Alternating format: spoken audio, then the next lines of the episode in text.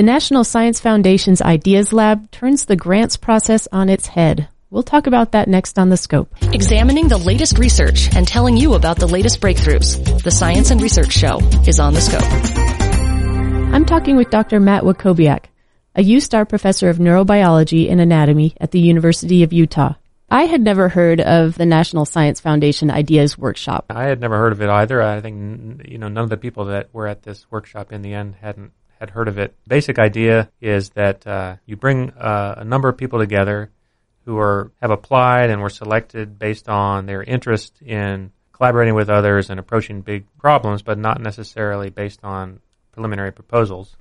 Um, you bring these folks together into a week long intense workshop in which the goal is to uh, form collaborative teams who are going to approach big, high impact questions uh, using kind of an interdisciplinary, team driven approach. Uh, this particular workshop was focused on olfactory coding. Cracking the olfactory code was the title of it.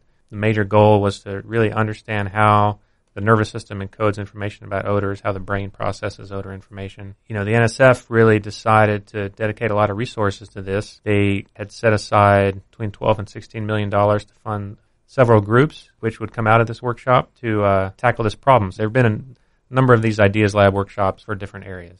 And it, and at the end, it's not that they award the money right then, but you're invited to if if you're successful, you're invited to submit a proposal correct? That's right. Yeah. Let's talk about the funding mechanism. Uh, this was a very, at least when I heard about it, it just seemed very unusual and like nothing I had ever heard before.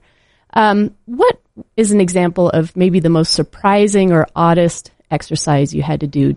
Well, yeah, it was a very surprising uh, mechanism. You know, the idea was that we went to this workshop without any preconceived notions about what we would do as a project, and we were actually given no agenda ahead of time in terms of what was going to happen at this workshop. We didn't know who was going to be there in advance. And of course, we were supposed to eventually uh, form groups with other investigators. So that was kind of interesting to go into the whole thing from the beginning. I think most interesting examples of uh, kind of exercises was we had to very early on form our own little countries. Uh, we had to talk to everybody else and find people that we sort of identified with in terms of how we approach science and what our, you know, how we define questions in the general field of uh, olfaction. So we you know, had to had to meet other people, put ourselves in a certain sort of territory, identify, give our country a name, give them, give us, give it uh, a motto, um, what was define what our imports and exports are, things like that. What was the name and motto of yours? Identistan or something. so we're we're interested in understanding kind of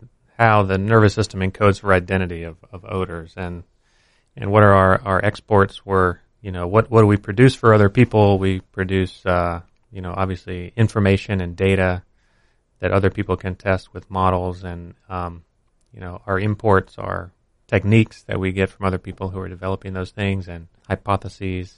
You know, another was basically a kind of a scientific speed dating exercise. You know, you kind of spend two minutes with a person, find out what they work on, try to identify a project that the two of you could work on together, and describe what that would be within a couple of minutes.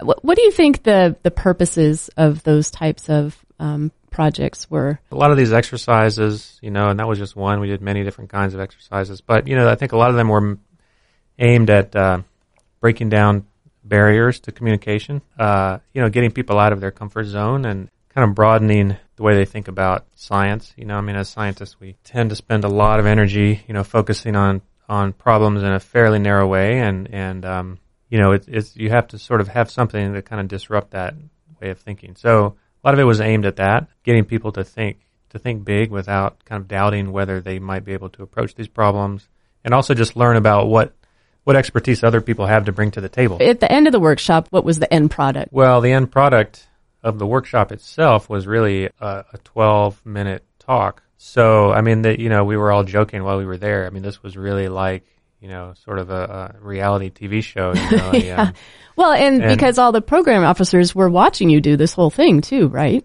Oh Probably yeah, taking was, notes. Yeah, right. It was really, and so there were program officers, and there was a panel, a review panel of scientists who were brought in really to uh, to review the, those preliminary proposals. Um, and, you know, one thing that was interesting about that is they also served as mentors throughout the weeks. You know, a lot of that week was devoted to, to kind of forming groups, generating ideas, and so not really developing specific proposals. And that phase of developing, you know, a specific proposal with a specific group of people you know, really just lasted probably 48 hours. Wow. know. Yeah. And, you know, most, a lot of that Something that, time, usually takes months, right? and about yeah. 40 hours of that time, everyone was awake and working Yeah. hard. So it was quite intense. Yeah. so what did you think about all this? What what's your kind of lasting impression?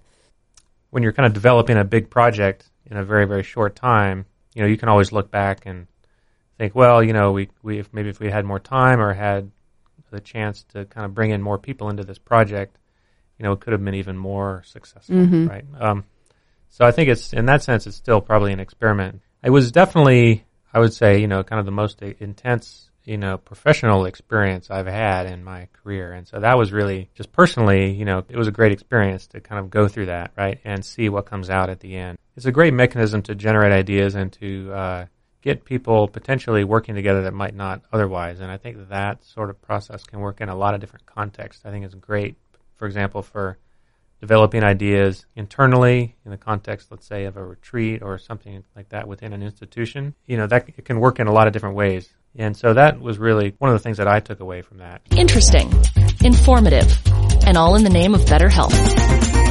This is the Scope Health Sciences Radio.